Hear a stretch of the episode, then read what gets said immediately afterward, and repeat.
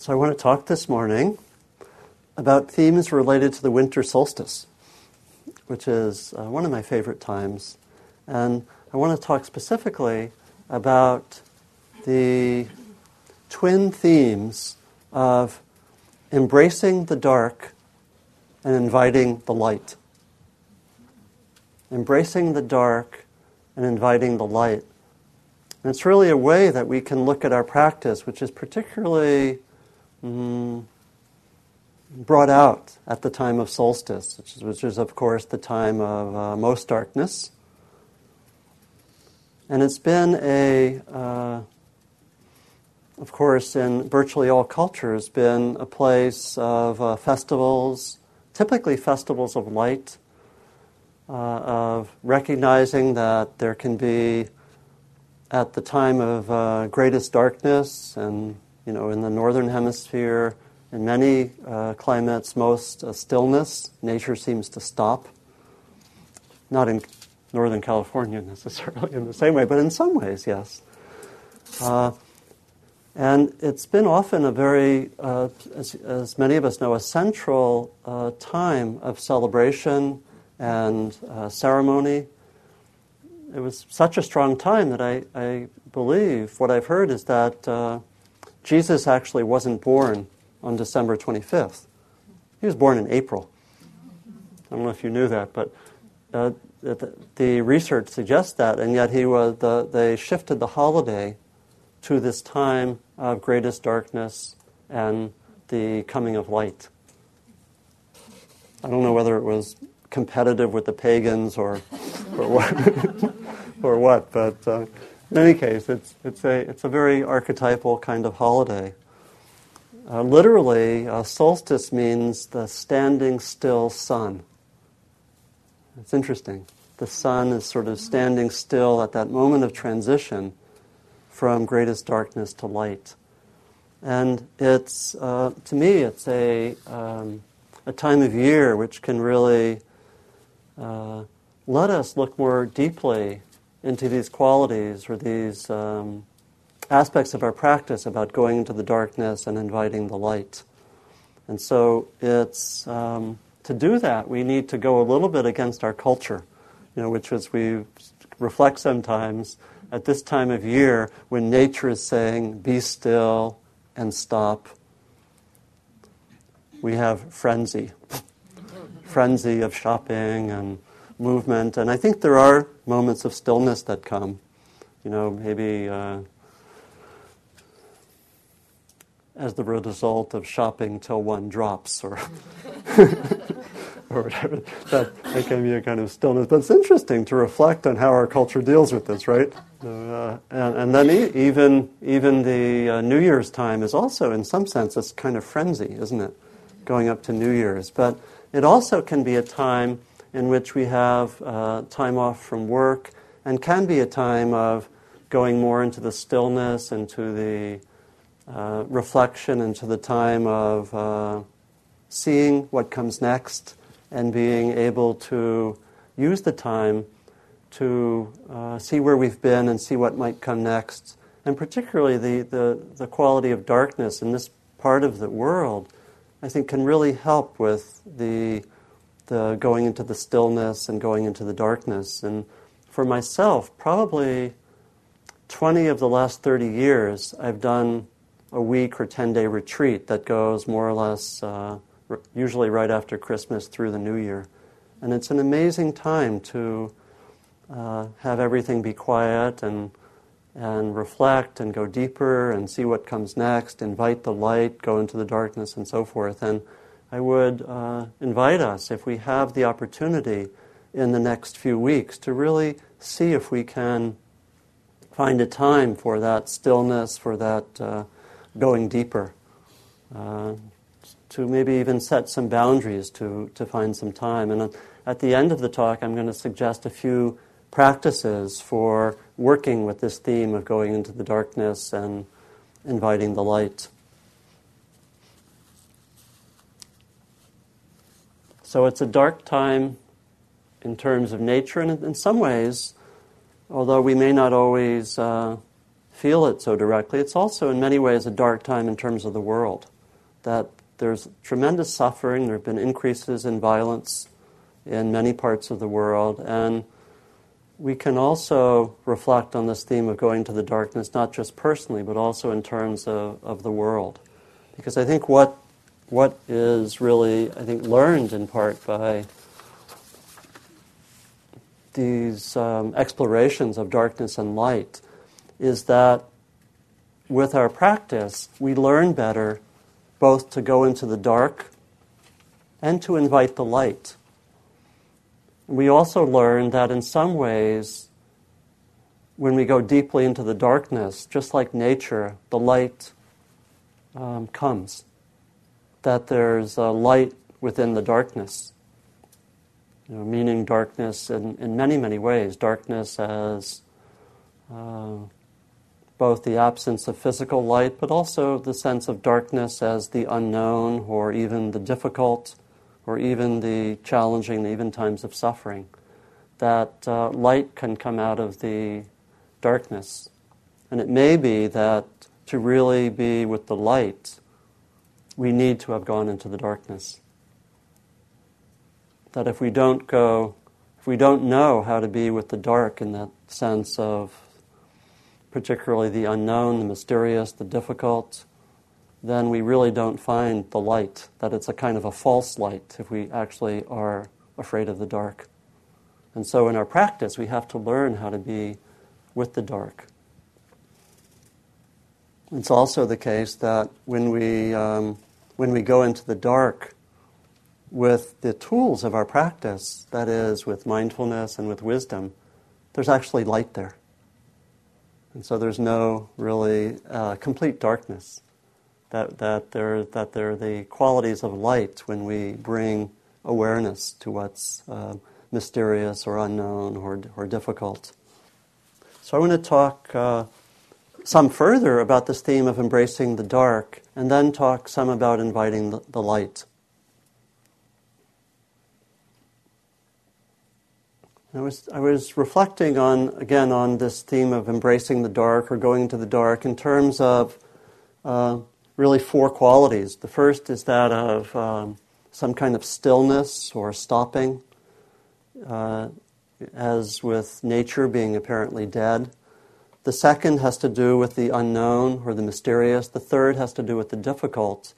And the fourth has to do with the way that the darkness is fertile. That going into the darkness, something comes out of it, particularly light. And this is, I think, something that we do, again, we do it individually. We could take our meditation practice or our practice of uh, um, certainly sitting, but also really any kind of mindfulness, particularly when we sit. I mean, it has uh, some of these qualities. We sit, we stop, we go into stillness. Most of us close our eyes. There's darkness. We sit in darkness together. This is, you know, someone from another culture might come in, or probably actually a lot of people from this culture would come into come into this uh, hall and they'd look around and and you know what they might say. they might say, you know, these people are sitting with their eyes closed all together in chairs. What is going on? But but it's actually uh, this inviting of the darkness, and the stillness, the stopping, as a way to to learn something, as a way to invite what wants to come to the surface, to be present, because there's something that's very, I think, very much like nature. When we have this quality of um, stopping, we, in a way, uh, don't take in any more um, stimulation. And we, set, we let what wants to um, evolve just come out of our being. And it's a beautiful, it's a beautiful quality to to um, be with this quality of stopping and to just see what's there, to just see, in many cases, what's, what's there is our conditioning. And we, when we sit and we, when we come to stillness and stop, in a way, we stop uh, bringing in any more conditioning. We say, let me just look at what's there. And what's there often is a lifetime of conditioning, certain habits of the mind or heart and we notice them, and we need to, we need to stop in a way to um, stop the momentum of our minds, the momentum of our conditioning. So part of this going into the darkness is this stopping that permits us to see. So it's again, there's I love there's a lot of play with the dark and the light. We stop, we go into the dark in order to see. Isn't that interesting? And there's a lot of there's a lot of that quality of play. Uh, and it's you know I was thinking also that there are ways historically often that um, it takes that darkness in order to be able to see. I know in ancient Greece, many of the great wise people were actually blind. They, you know, some of you remember uh, the figure of Tiresias from some of the uh, ancient Greek plays, the blind person who could see more than anyone else could see. And I was thinking also of my father Simon, who was blind the last 25 years of his life. In many ways, he saw certain things more when he was blind than when he could see. You know, and there, there are ways that we, we know that sometimes, that when we get, when we're constantly in the rush of stimuli, of getting this information or that, there's, there's a way that we don't see clearly. Things get obscured because of the, the rush. And so the stillness and stopping is really vital. There's a beautiful uh, story, powerful story that some of you know, which is the story that the, the Buddha tells of the uh, basically of the redeemed murderer Angulimala.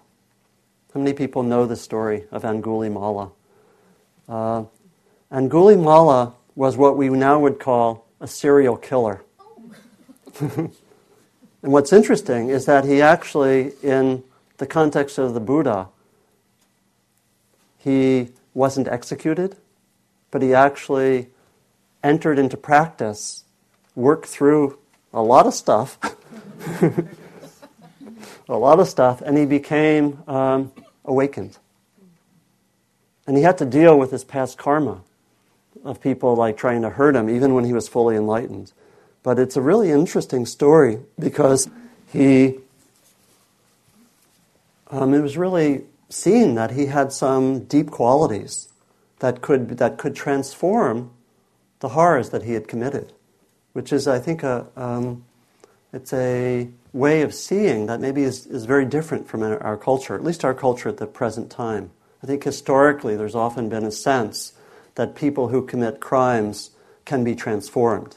That's why we have names for our prisons like penitentiary or reformatory, because they point to the possibility of transformation. Nowadays, we're totally into punishment, you know, and, but we, I think the cycle will, will shift. It has to, because to really see that it's really a sense of human nature. I think the sense that we have in this practice is that they're, that they're deeper than the suffering and deeper than the crimes is something sacred. It's something very, um, this quality, we might say, of light. Beneath the, that the light, in a way, is beneath the darkness. Even for a serial killer like Angulimala, his name actually means Mala means, you know, like bra- the bracelet, and Anguli is fingers, because he took the fingers of his victim and made them into a necklace that he used to wear. And he, he, his assignment was to kill his 500th per- person, and he chose the Buddha. In a sense, bad choice. you know, and there, there's this in the story. He was trying to set up this way of um, um, coming to kill the Buddha. And he was running after the Buddha as fast as he could. And the Buddha didn't seem to be moving at all. And Angulimala said, Stop.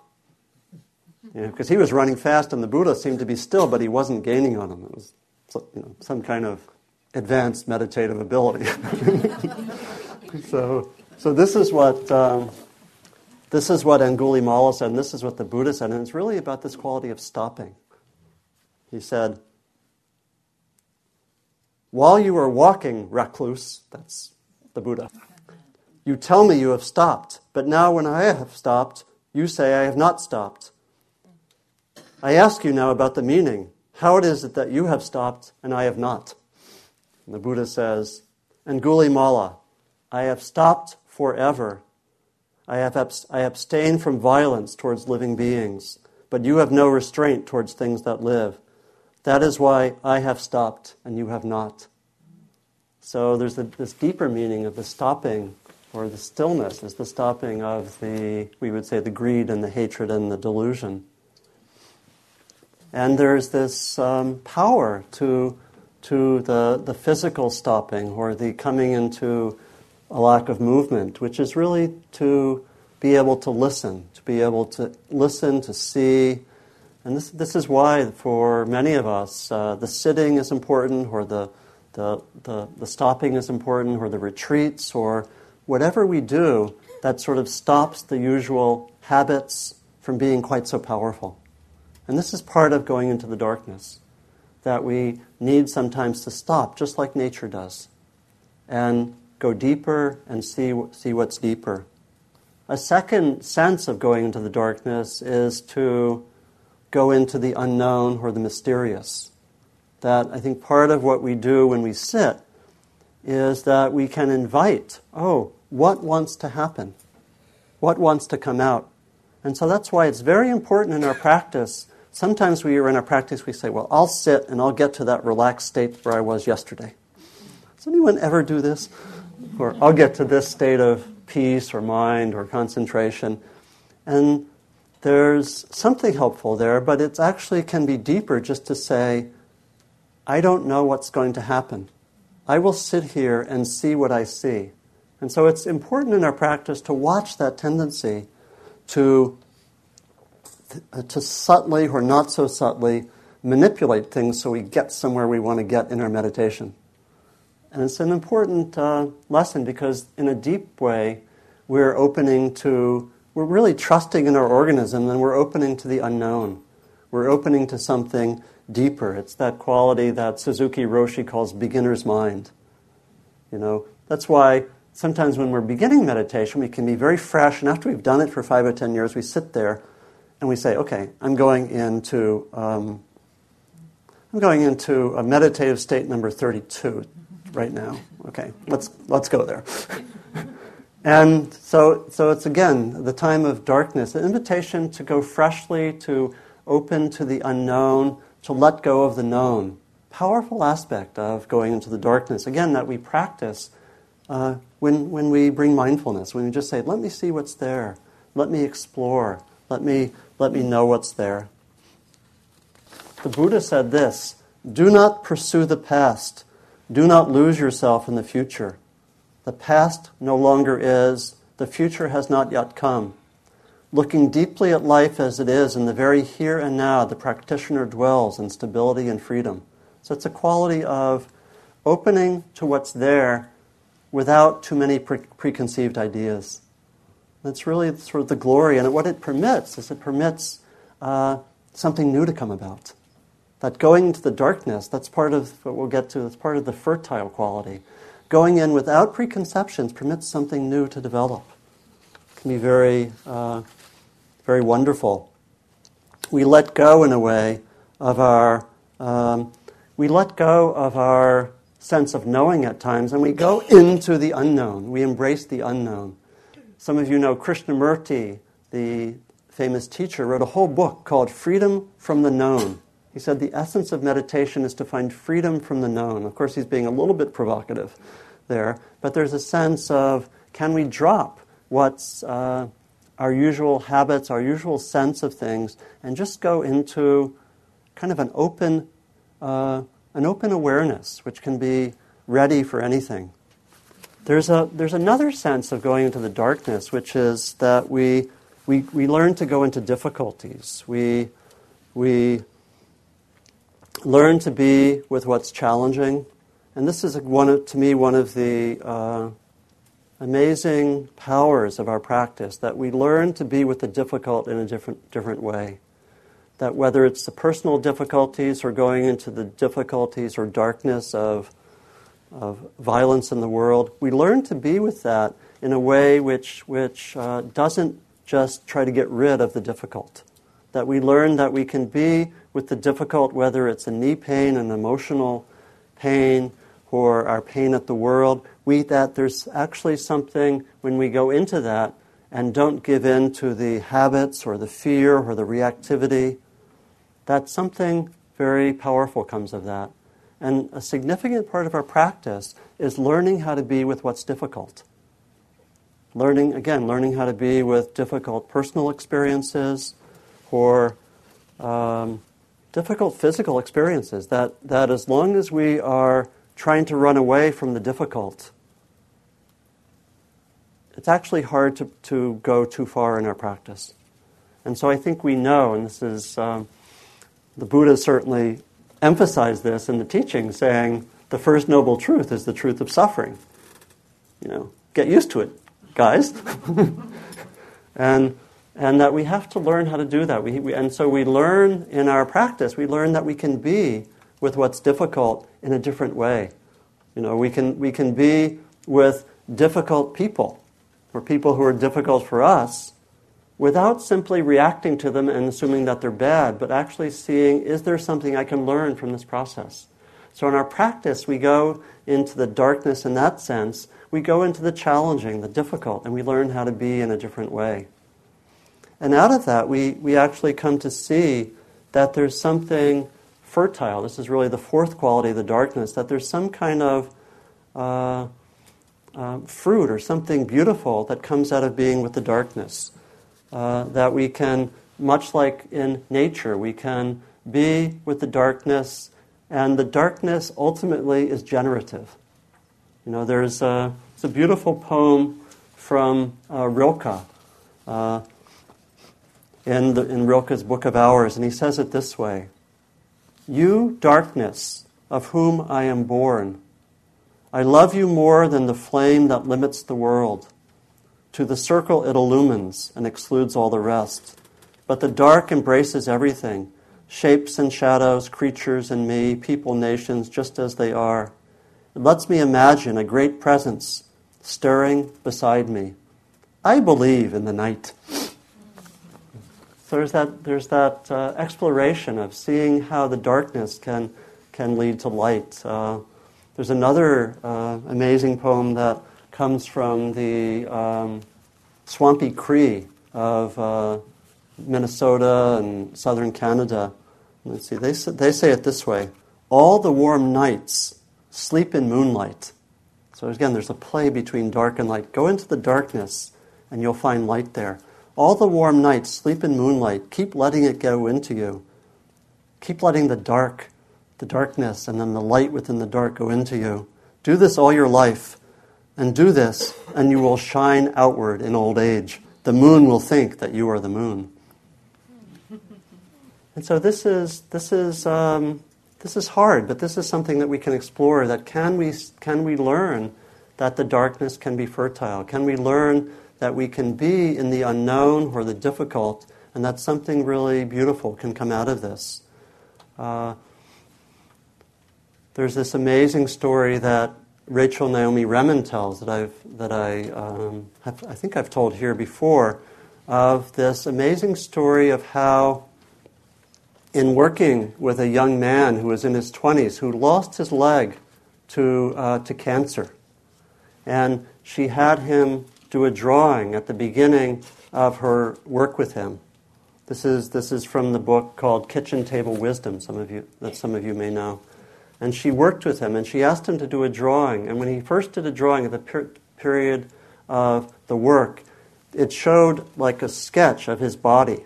And it was, there was like a, um, it seemed as if it was cracked. There was a line, a jagged line going through the body, and everything was colored very dark. It was a sense of tremendous darkness and some kind of flaw, some kind of wound that was there.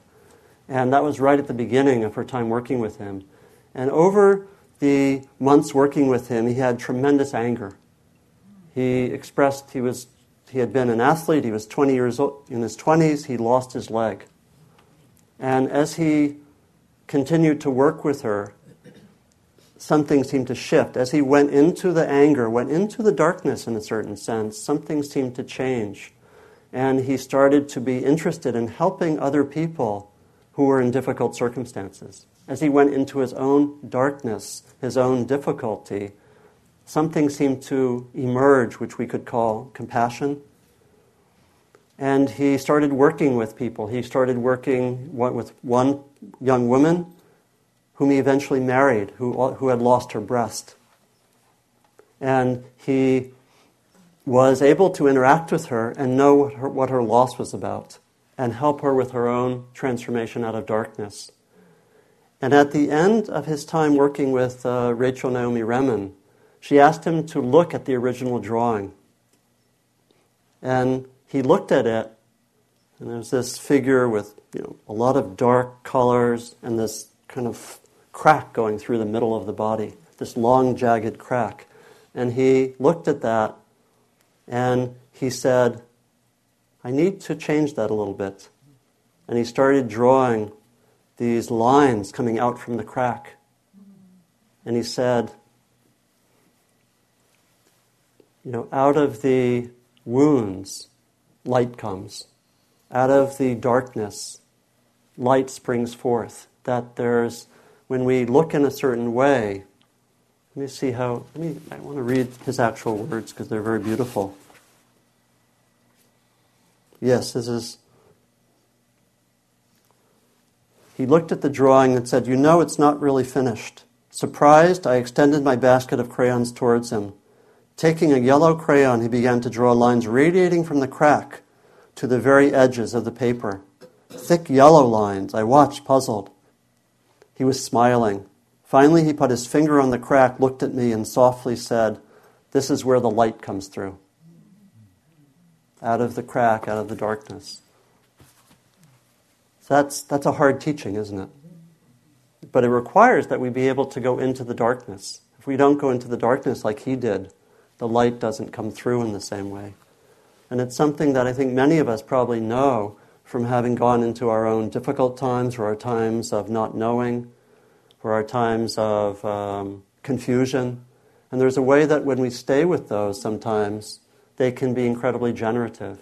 And I know from my own experience, there was a time in which uh, about seven or eight years ago, when I deliberately ended all the structures, I was feeling I was too busy, and I really actually stopped everything. There's the, actually all the senses of darkness were present. You know, I was, I was getting too busy, and I needed to, I sensed there was something deeper that wanted to come out, but I didn't know exactly what it was or how it would form. And it seemed I was able to. Not everyone can do this, so it was, it was a blessing, but I was able to more or less uh, not work much for a year. You know, I wangled it in certain ways and was able. that's another story. Uh, if you want the details, we can talk later. but I was able to not work for most of the time. I ended my participation in a lot of activities. I was on the board of the Buddhist Peace Fellowship, got off that. I was the lead editor for a journal. I stopped that. I stopped as much as I could and eliminated a lot of the structures in my life. And it was sometimes scary. You know, it's like, okay, not much structure. But I knew that it needed to, I needed to do that in a way to give space for something new to come. And it was really hanging out with the unknown. And I did a lot of retreats also. I probably, for that year, I was probably about four months on retreat. Again, which was, uh, in a way, going into the darkness. And there was a kind of trust that I had that something would emerge. And it seems like, like in that course of that time, it did move, but it was a, it was a, it was a going into the, it was stopping, going into the darkness of the unknown.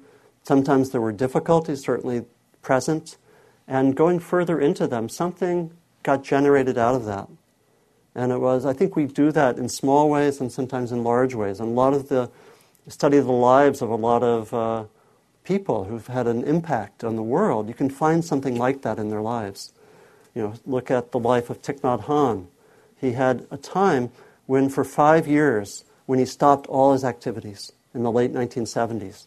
No one knew much about him. He just was more or less just gardening and hanging out and on retreat, not much teaching for five years. And out of that have come the last 25 years of his life. You know, this amazing activity. Or some of you know Carl Jung had a very similar experience where he, for about four years, after he broke with Freud, he just went into this unknown period. And he said, I don't know what's happening. And he had he just did minimal work to kind of to keep his livelihood together. And he had this um, he had this period of mysterious change happen. He, he said this. I actually have a passage from his autobiography. He said, After the parting of the ways with Freud, a period of inner uncertainty began for me. It would be no exaggeration to call it a state of disorientation. I felt totally suspended in midair, for I had not yet found my own footing.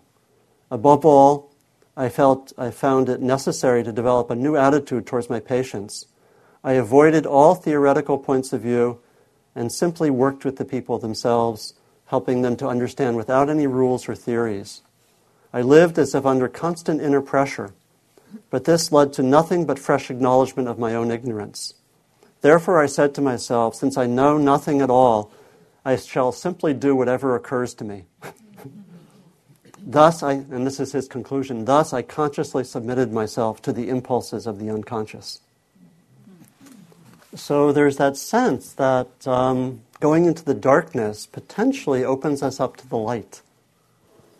And I want to explore this briefly in, in, in, a few ways. One of them has to do with the way that this, there's this balance in our lives and in our practice between going into their difficulties and going to the light.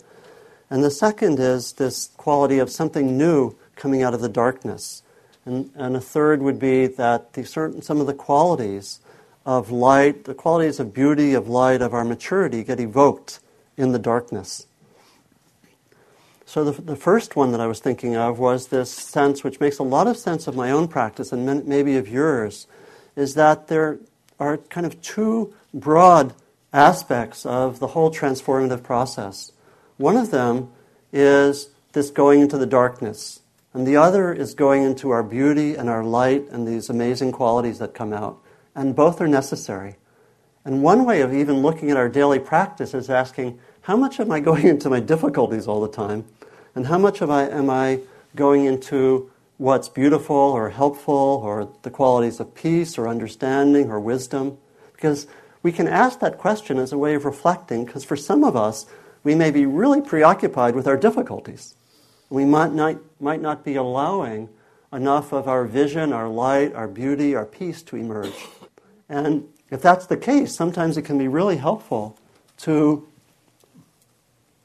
to give some emphasis to the vision, to the beauty, to the, to the peace, to the understanding, to the wisdom. So I know um, some people I work with, you know, and I, I think many of you know, I do a lot of work around the theme of judgment, of working with judgment. People who are particularly self judgmental or judgmental towards others, actually, it, it's connected.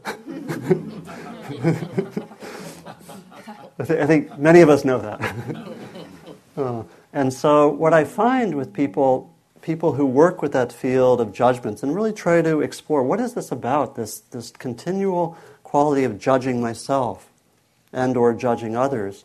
And when we explore that, there can be a lot of illumination, a lot of seeing, but sometimes going into it a lot gets kind of heavy. And it's actually, I find it actually really important in, in doing that kind of work. Also, to find the, the vision or the beauty or the, the sense of joy or the sense of happiness that can also be, be touched. That, that it seems to be a necessary balance to have both happening in some way. As we go into the heavy stuff, it's really important to go into also the light stuff, we might say, or the, the beautiful things. So, so I, I remember thinking right after 9 11, it's really important for people to really be in touch with beauty. I know Michael Meade, who's a storyteller and a mythologist, he says, the best antidote to fear is beauty. Not what we would usually think, right?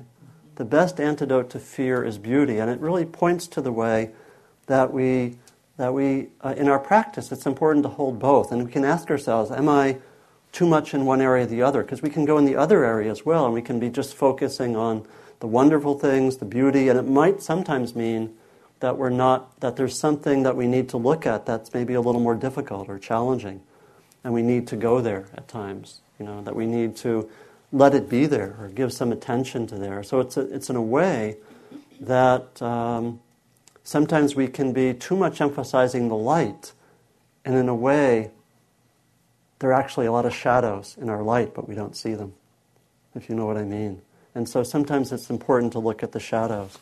But for me, this is a helpful way to look at our practice that we, that we, and personally, in my life, I've, I think my retreats or my practice has, has often, uh, you know, gone from one end to the other. Sometimes it's more a period of dealing with challenges and difficulties, and sometimes it's a period of really evoking uh, more positive qualities the mindfulness, the wisdom, or the, the joy, or the happiness, or the uh, lightness, or whatever. And so it can be, we can ask ourselves, you know, you can ask yourself right now, after, you know, hearing this, where do I feel I need to go a little more? Light, everyone. but some, maybe for some, it may be the other. It may, may be to say, okay, I really need to have the support and courage to go into some of these challenges. Now's the time. And we can look at that. And as we, um, as we work with the darkness in that way, we also can have this experience of having the darkness lead something, lead to something fertile, or lead to the new, or lead to something uh, very beautiful and positive come out of the darkness, as I was mentioning earlier. That the to me, the, one of the glories of this practice is that we're always beginning again and asking something fresh to come. No matter where we've been, no matter what we've done, the invitation in our practice is always to be fresh, is always to start again. You know, we can have had a difficult day, and when we sit, the invitation is, let me just sit here and not be preoccupied by the past, but be fresh to the present. And it's actually, I would say, one of the mercies of this practice no matter what's happened, we can have fresh beginnings, which is really, that, I would say, that's a quality of letting go of the darkness or letting go of the heaviness and just being present. Doesn't mean repressing it, but we can just say, okay, let me see what's here, let me see what's present. That we can really, uh, really can wake up to really the beautiful qualities and, and let them be there. And sometimes it's really important to in our practice actually invite the beautiful qualities to be there. And in one of the ways that in the Buddhist tradition this is, this is understood is in terms of the qualities of loving kindness, we might say of love and compassion and joy and equanimity. That we can do practices which actually evoke those states. And we can hang out there. These are the, said to be the states of the gods and goddesses. And this is when you read the text, a lot of the people who've been practicing a lot they just kind of seem like they, they talk about, oh, I will go with my days abiding into joy and happiness. And then they just kind of hang out there until they get invited somewhere for dinner. it's fun to read the text. It's, it's actually like that. They just, you know, they're just, they're just in their days abiding, and then someone, someone says, "Will you come and teach us and come to dinner or something?" or, or maybe it's usually the midday meal because they usually didn't they didn't, the dinner in the sense of midday meal. And it's, it's a sense that when we have given energy to the darkness, the light, the light comes out as well. You know, this, this, um, there's, a, there's a poem that uh, sort of shows the interplay of that from Bertolt Brecht. He's, he, he has a poem which he wrote, I think, right, at the, right in the middle of the Second World War, which is, you know, a very, very dark time in that sense. And he asked, he, he wrote this three line poem In the dark times, will there, will, there, will, will there also be singing? Yes, there will be singing about the dark times. so it's that, it's that, that interplay. Another poem by Mark Strand, he, called The Coming of Light, he says, Even this late it happens, the coming of love, the coming of light. You wake, and the candles are lit as by themselves. Stars gather, dreams pour into your pillows, sending up warm bouquets of air. Even this late, the bones of the body shine, and tomorrow's dust flares into breath. That there's some natural process that as we go deeper, something comes out that, that has qualities of light, of it's really this strengthening of the qualities that we're emphasizing of mindfulness, of loving kindness, of, of wisdom, and so forth. And so I'll just close with two things. One is to say that if we're, um, if we're interested in exploring this quality of darkness and light, there are a few small practices that we can do. We can really make an emphasis in the coming weeks to have a period in which we stop, in which we create some boundaries so that we can stop, we can be silent, we can look within, we can see what's there. And in a way, in a way we go into the darkness.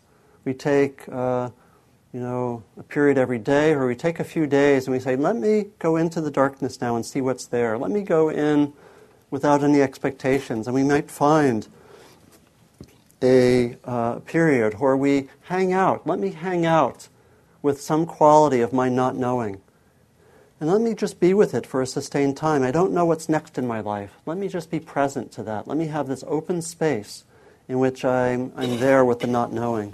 Or we might be challenged to say, let me be with this difficulty or this challenge as a continuation of my practice as a kind of going into the darkness and asking, let me be with it and see what comes.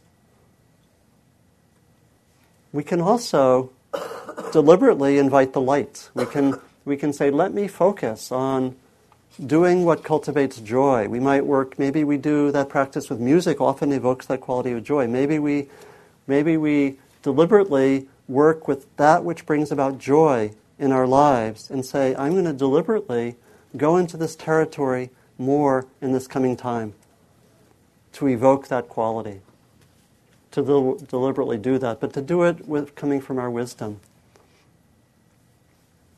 But mostly it's to say this is a, a very special time, and can we, can we invite this time to be this time of going into the dark and inviting the light to be more and more present, and, ta- and take that as a way to be with the next few weeks. I think I'll end with uh, one of my favorite poems, which is about the dark and light, and it's by uh, Pablo Neruda. If each day falls inside each night, there exists a well where clarity is imprisoned. There exists a well where clarity is imprisoned. We need to sit on the rim of the well of darkness and fish for fallen light with patience.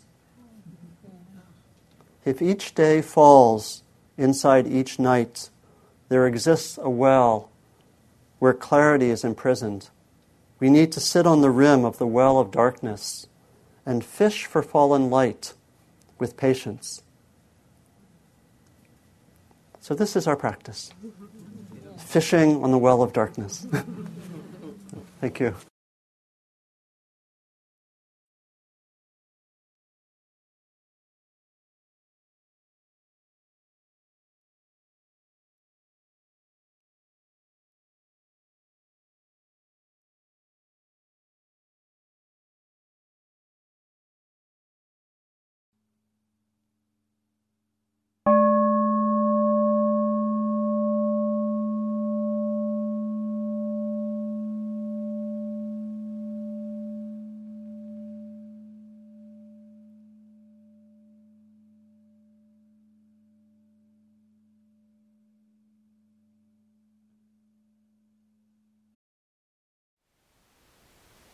Thank you for listening. To learn how you can support the teachers and Dharma Seed, please visit dharmaseed.org slash donate.